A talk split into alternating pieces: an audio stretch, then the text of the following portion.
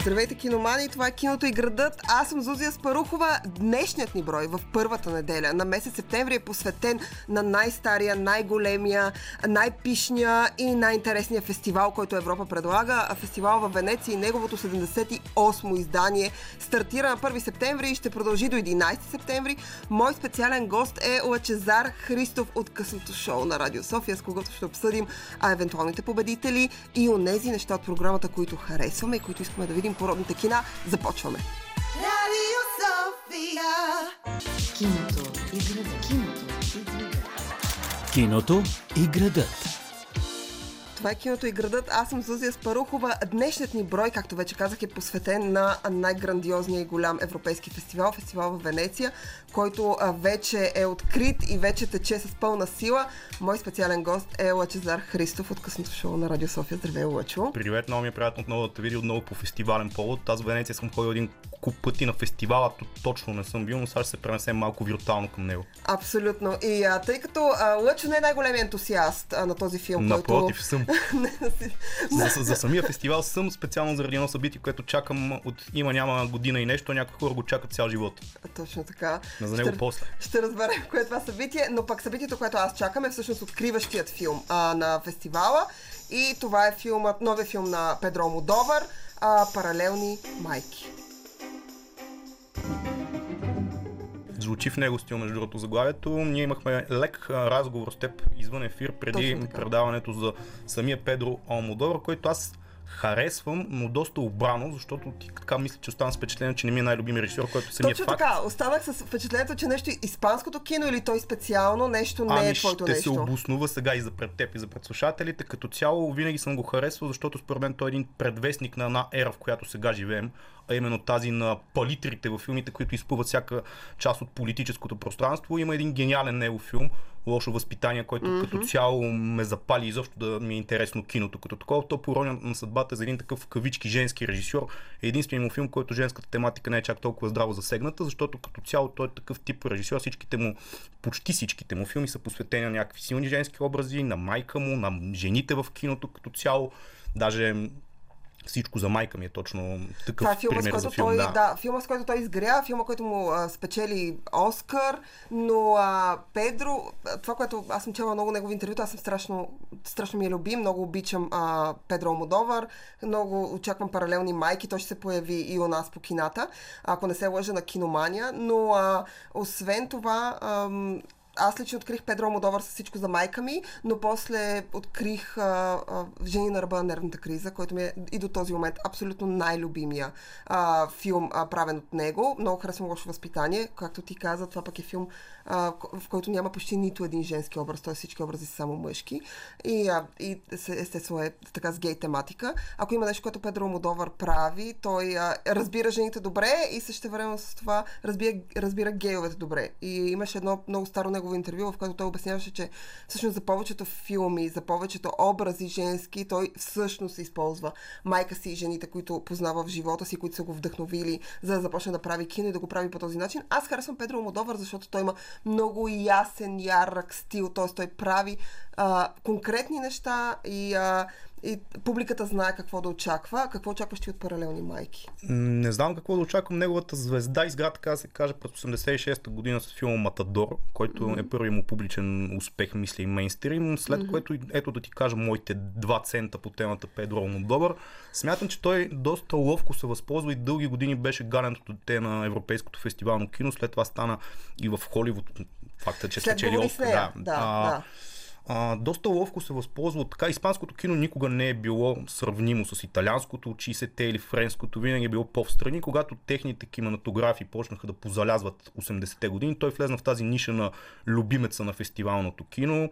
А, естествено, тематиките, които подхвана и по-късно станаха, аз затова казвам, че той е своего рода пророк на всичко това, което се случва, защото аз не смятам, че той го прави обаче целенасочено. Има хора, които провокират само заради провокацията. При него да. киното си е доста автентично и това са теми, които го вълнуват винаги са го вълнували, той знае как да ги развие определено по много хубав и майсторски начин, но Абе, да знам, дълго време беше много сериозен любимец и така толериран, защото той беше лицето на киното, преди да се прояви европейското Ларс фон но те там са различни палитри в общи линии. Да, аз може би има един а, малкото, малко негови филми не харесвам, а, но си спомням, когато излезе а, Кожата, в която живея който е филм базиран на френска книга. Аз страшно много харесвам книгата. И ето тук, когато говорим за нали, френско кино, италианско кино, испанско кино, колко е различен той, тъй като неговата адаптация на този роман, който аз прочетох, той е изключително малък роман, чете се много бързо за една вечер.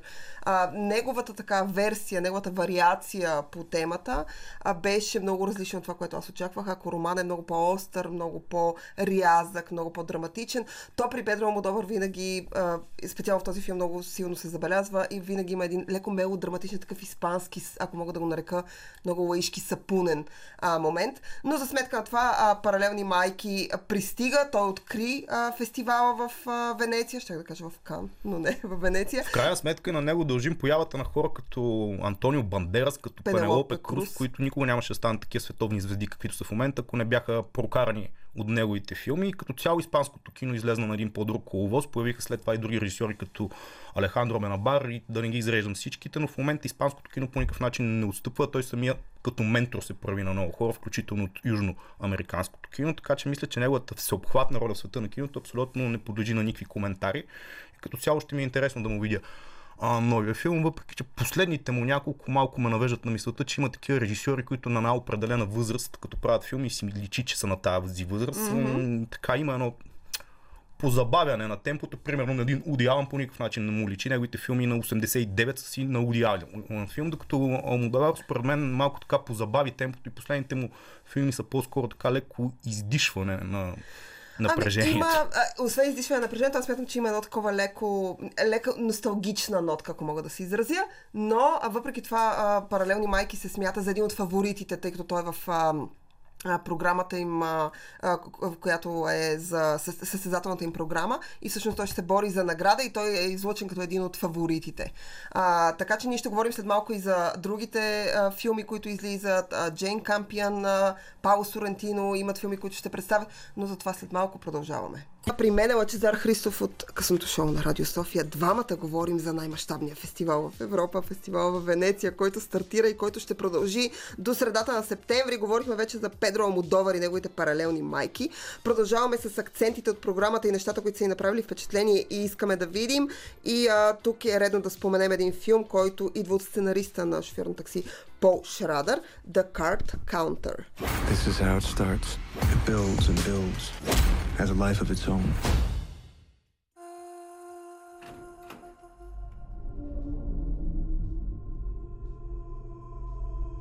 There is a weight a man can accrue. This is where all the good stuff happens. The weight created by his past actions. It is a weight which can never be removed.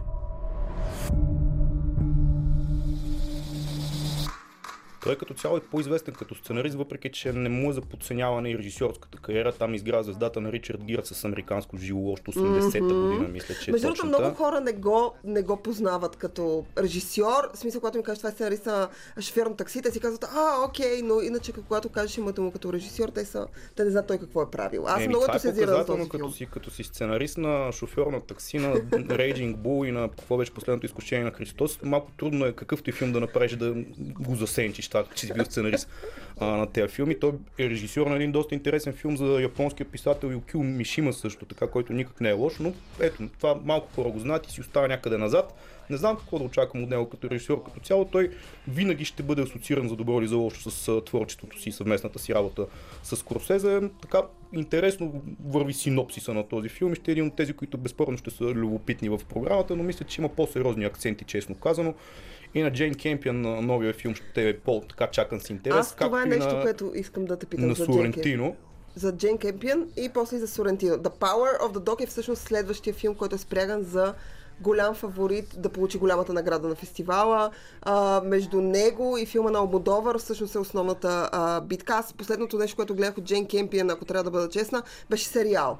Top of the Lake, страшно много ми хареса. Джейн Кемпиан, подобно на Алмодовър, е човек, който изгря на фестивали и е режисьор жена, която има много определена ниша, в която се изразява творчески, ако мога така да го Аз кажа. мисля, че тя е прекрасна режисьорка и за жалост и при нея кариерата има един такъв известен мал шанс, защото когато спечели първата жена Златна Палма mm-hmm. с пианото, един страхотен филм, а, със сигурност щеше да бъде и първата жена, която е спечелила Оскар. Просто имаше лошото съвпадение същата година да излезна с списъка на Шиндлер и там просто поради една или друга или редица причини, които не непременно са свързани с киното, Mm-hmm. А, нямаше как този филм да не спечели. Аз между другото съм доста скептичен, тук се да загубя всички слушатели и да ми кажат, че нищо не разбирам от кино. Списъка на Шиндлер винаги за мен е бил малко а, как да ти кажа, историята на Холокоста представена като за 12 годишни деца. Това ми е мнението за този филм. Не обичам штампите, а той е штампиран като най-добрият филм за Холокоста, но както беше казал Кубрик, няма как една история, която е за хиляда спасени, да пресъздава Холокоста, който всъщност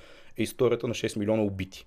Там е проблема лекия с а, списъка на Шиндер като цяло тези штампи са излишни. Най-добрият филм за войната също не е. Ако искат да гледат най-добрият филм за на Втората световна война, има един руски на Елем Климов и Ди Виш, да го видят и да дойдат да си поприказваме.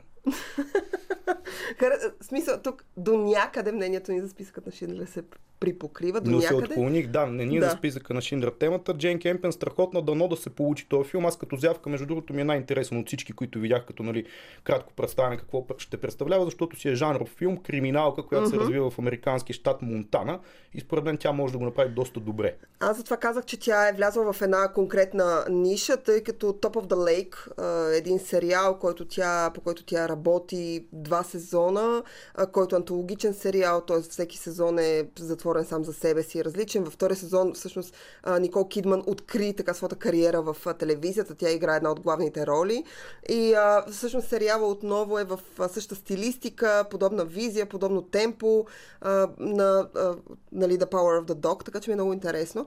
А, не ме не радва, че е жанров филма, най-вече защото напоследък повечето хора се втурнаха да правят някакви обобщаващи филми с непременно включен политически сюжет, което мен малко почна да ми омръзва, честно казах, хубаво е да погледнем филми, които са си по темата. Добре, исках да питам за филма на Сорентино. Дали го очакваш? Какво очакваш? Аз, между другото, последния му филм, Лоро, признавам си, нещо не беше моето. Едва не, хич не беше моето и според мен там съвсем прекали той. Аз имам много двояко мнение за Сорентино, ще рискувам да стане твърде негативно днешното предаване. В началото много му се радвах. В един момент почна прекалено много фелини да ми прилива от него. Сега uh-huh. разбирам, че е повлиян. В началото беше проява до някъде на добра култура, добър вкус, всичките тези... Почит, поклон, да, което цитати, аз харесвам. намигвания, но в един момент толкова Фелини почна да прелива от неговите филми, че чак да ти дойде до гушата, не че и в голямата красота не се усещаше, след това в младост също, но тук в последния филм за Бероскони, който за мен беше безумен, буквално. Абсолютно безумен филм, много излишен. Много харесвам сериала му за папата, новия така. папа, младия папа. Страхотен сериал, много добре издържан, въпреки че и там има някой им, но да кажем там се е поубрал.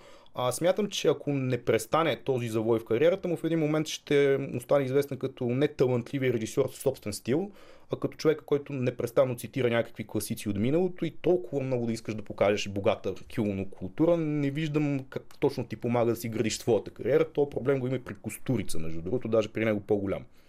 Абсолютно. А само за финал на тази част от разговора ще спомена, че а, премиера ще направи един филм, който аз очаквам отново с скептично настроение, подобно на този на Сорентино. Спенсър се казва филма и всъщност разказва за един уикенд на принцеса Даяна а, с а, кралското семейство и с принц Чарлз на една отдалечена а, вила и всъщност най-интересното в този филм е факта, че принцеса Даяна, която напоследък е много актуална като образ, значи ние вече гледахме безброй актриси в тази роля от а, младата актриса, която изигра изиграва в Короната, сега Елизабет Дебики с снимка нали, от новия сезон на Короната. Имаме Кристен Стюарт отново като Даяна в Спенсър. Това е нещо, което е ужасно интересно. Не мога да разбера какъв този интерес. Айде, ако искаш за него след малко, че има доста неща да се кажат по темата. Обикновено така, като хванат в света на киното някоя историческа личност, тя става на мода за един определен отрязък от време и там се изсипват всички филми, след което бива забравено и след това, както знаем, всичко забравено добре се повтаря. Добре, след малко продължаваме с Спенсър, останете с нас. Вие слушате киното и градът. Аз съм Зузия Спарухова. До мен е Лачезар Христов от късното шоу на Радио София. Двамата обсъждаме фестивалът в Венеция и неговото 78 издание, а, което стартира и което ще продължи до средата на септември. И има страшно, страшно много интересни неща, които да се видят и които се надяваме да стигнат по кината у нас. Вече говорихме за новия филм на Педро Модовар, Паралелни майки, за новия филм на Пол Шрадър, който ако не познавате е сценаристът на Мартин Скорсезе, The Power of the Dog на Джейн Кампиан и стигнахме до Спенсър, поредния филм, в който се нищи образът на принцеса Даяна и така нейната връзка с принц Чарлз. Споменахме малко за него.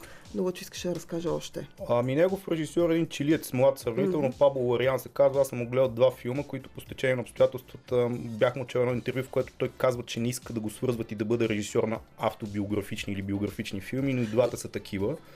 Единият се казва Неруда и е посветен на един безспорно най-големите поети на 20 век, mm-hmm. Павло Неруда. Той е така умерено ми хареса, бих казал. Личи си, че го е правил негов сънародник, с доста чувство и усещане го е направил и си личи, че беше така темата не му беше безразлична, защото втория филм Джаки за съпругата на Кенеди умерен, повече хора са умерено да. не ми хареса и бих казал, че не му се беше получил много там. Студен ми се видял чужден филм, като човек, който го е направил под някаква схема и каталог, която са засегнати едни N на брой точки, които трябва да бъдат засегнати в такъв тип филм, но не като човек, който го вълнува, докато филма за Неруда е доста по-любопитен, макар че и той е малко една идея по-амбициозен от това, което иска да покаже, но там има и доста добра актьорска игра и като цяло филма е преплетен фикция с някои определено добавени елементи и мисля, че от два филма, този, е този, който аз харесах. Сега не знам темата за Лейди Даяна, защо е толкова модерна в последно време, може би покрай шума, който се вдига нон-стоп от Бъкингамския дворец и всичко, което се случва там също по холивудска линия, ако се сещаш за какво говоря. Абсолютно. Мисля, че всички се сещаме. А, да.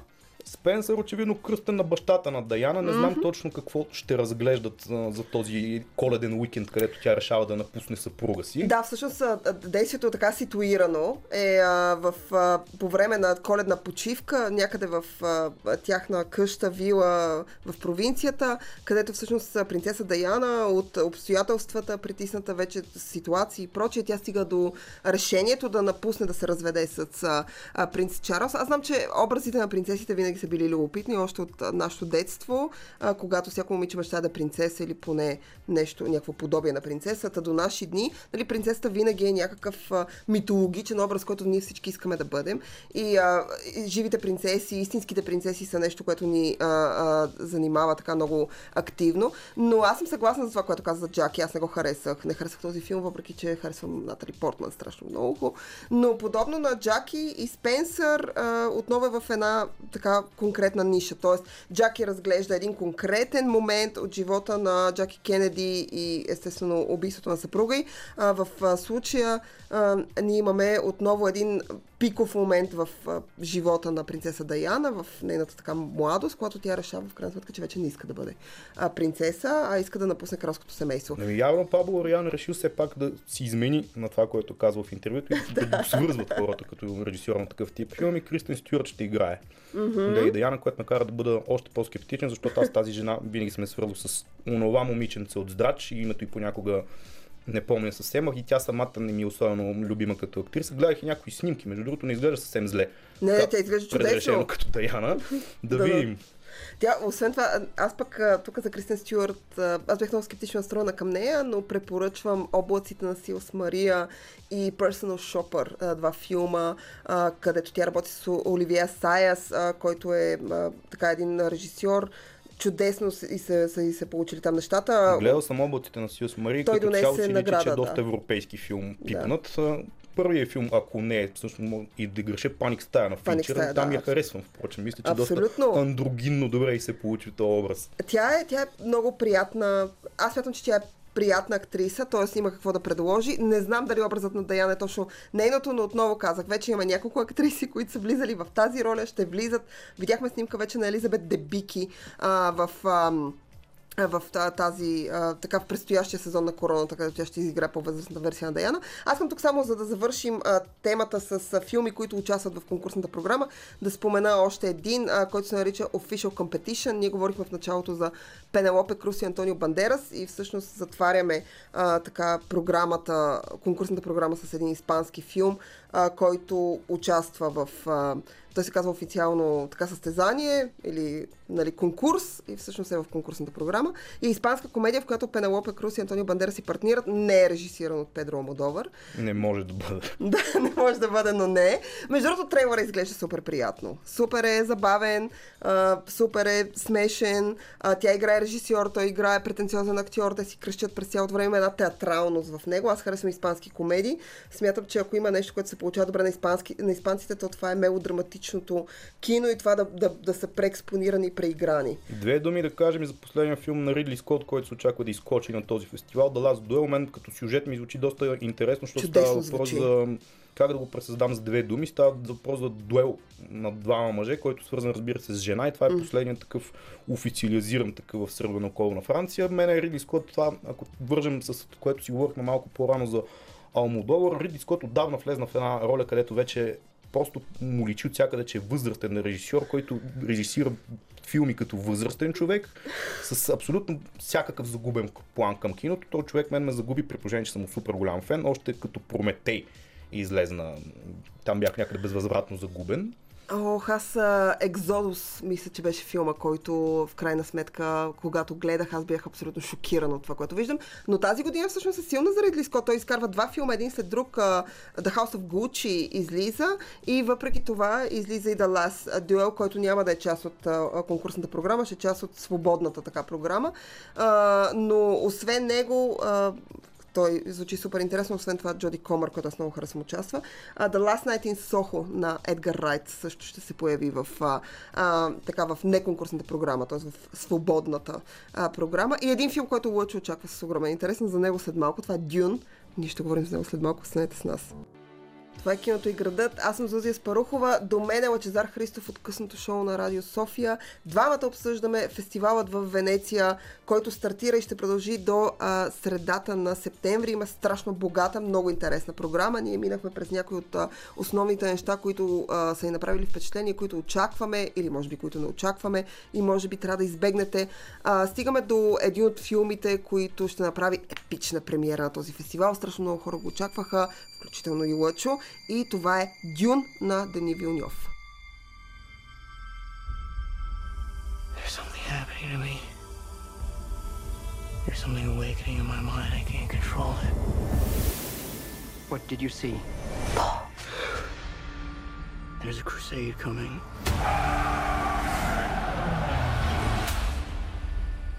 Do you often dream things that happen just as you dreamed them? Yes.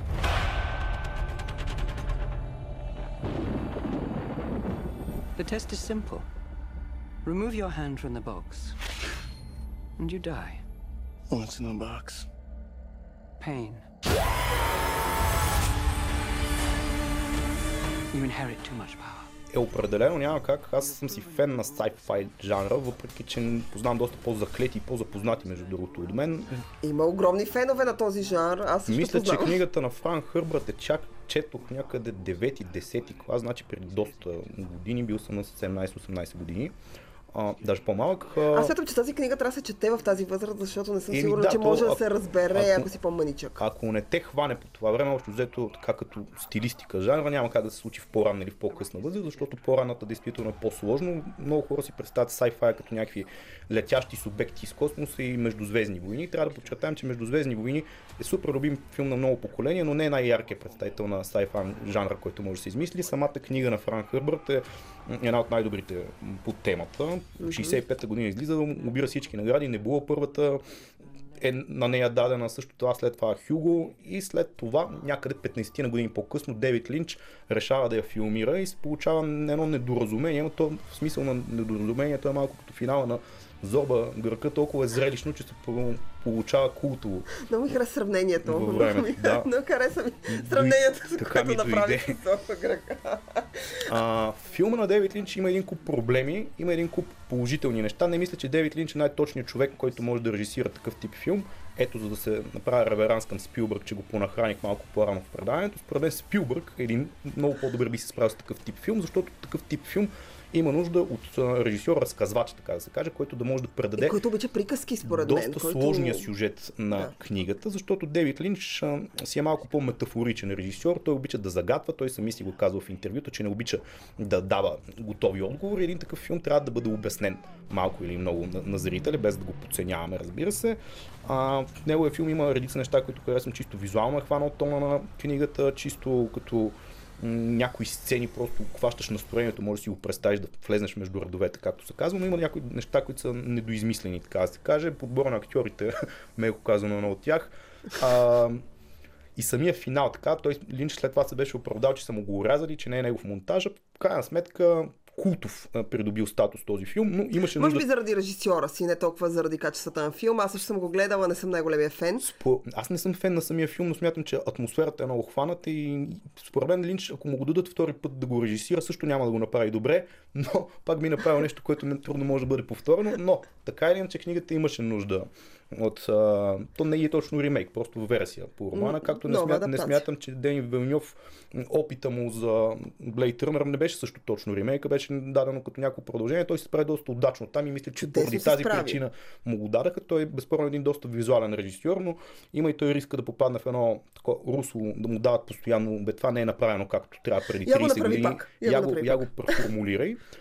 Дюн гледахме няколко трейлера, няколко тизера, доста клипчета, така, които попаднаха на тях в нета. Това, което мога да гарантирам на зрителите, първо да ходят да го гледат на кино, защото в Америка имат безумната идея да го пуснат паралелно с HBO Max, което да си избият по някакъв начин загубите от космически забивки, който тук една скоба ще излобея. Много се радвам, че този филм се провали, защото Аз бях фен на първия, на най-най-първия. Аз бях малка, когато той излезе и с такъв кеф Да, аз бях гледах страхотен и... фен на космически забивки малко ме подразни а, идеята да му се направи ремейк само и само в моето уважение към Леброн Джеймс, но трябва малко да представим с опитите във всичко да се сравнява с Майкъл Джордан, защото малко тъпичко вече почва да се получава. Това беше вметка.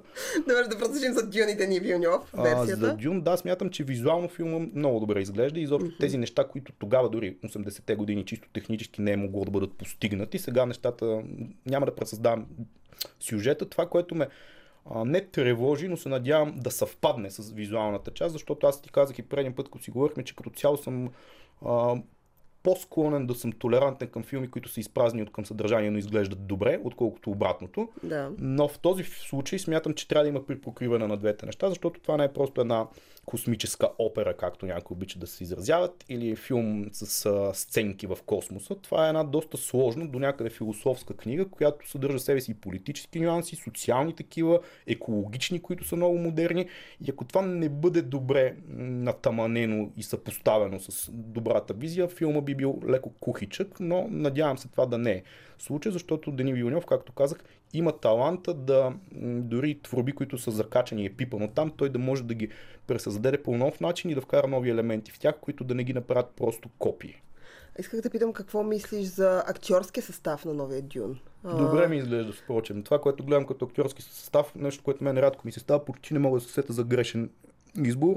И така, надявам се и Оскар Айсък, който аз съм изключителен фен, mm-hmm. участва във филма, така че неговата роля така ми вдъхва най-надежда от това, което гледах. Тимати Шалме, имаме Зендая, Ребека Фъргюсън, аз, съм, аз ги харесвам всичките млади звезди, а, изключително така Ако доста го приятни сравняваме актьори. с пред, предния кастинг, този е клас отгоре. Този е много по-добър. А, чудесно. Така че очакваме Дюн. Аз го очаквам. Лъчо го очаква. Дюн ще се появи по кината и у нас през а, ноември. Ние ще направим едно специално издание за него. Дано С Лъчо ще има кината и други. Затворени, това Надяваме се кината не са затворени, да може да го гледаме на голям екран. С Лъчо и с други гости ще обсъждаме Дюн, ще обсъждаме sci-fi жанра. А, но за всичко това предстои. А, с това аз и Лъчо от късното шоу на Радио София ви казваме чао. До следващата неделя. Освен това може да ни слушате онлайн. Открийте ни киното и градът в Spotify, SoundCloud, Google Podcast, където искате. Абонирайте се за нас, следете ни във Facebook и гледайте хубаво кино. Разкошен септември ви желая. Чао!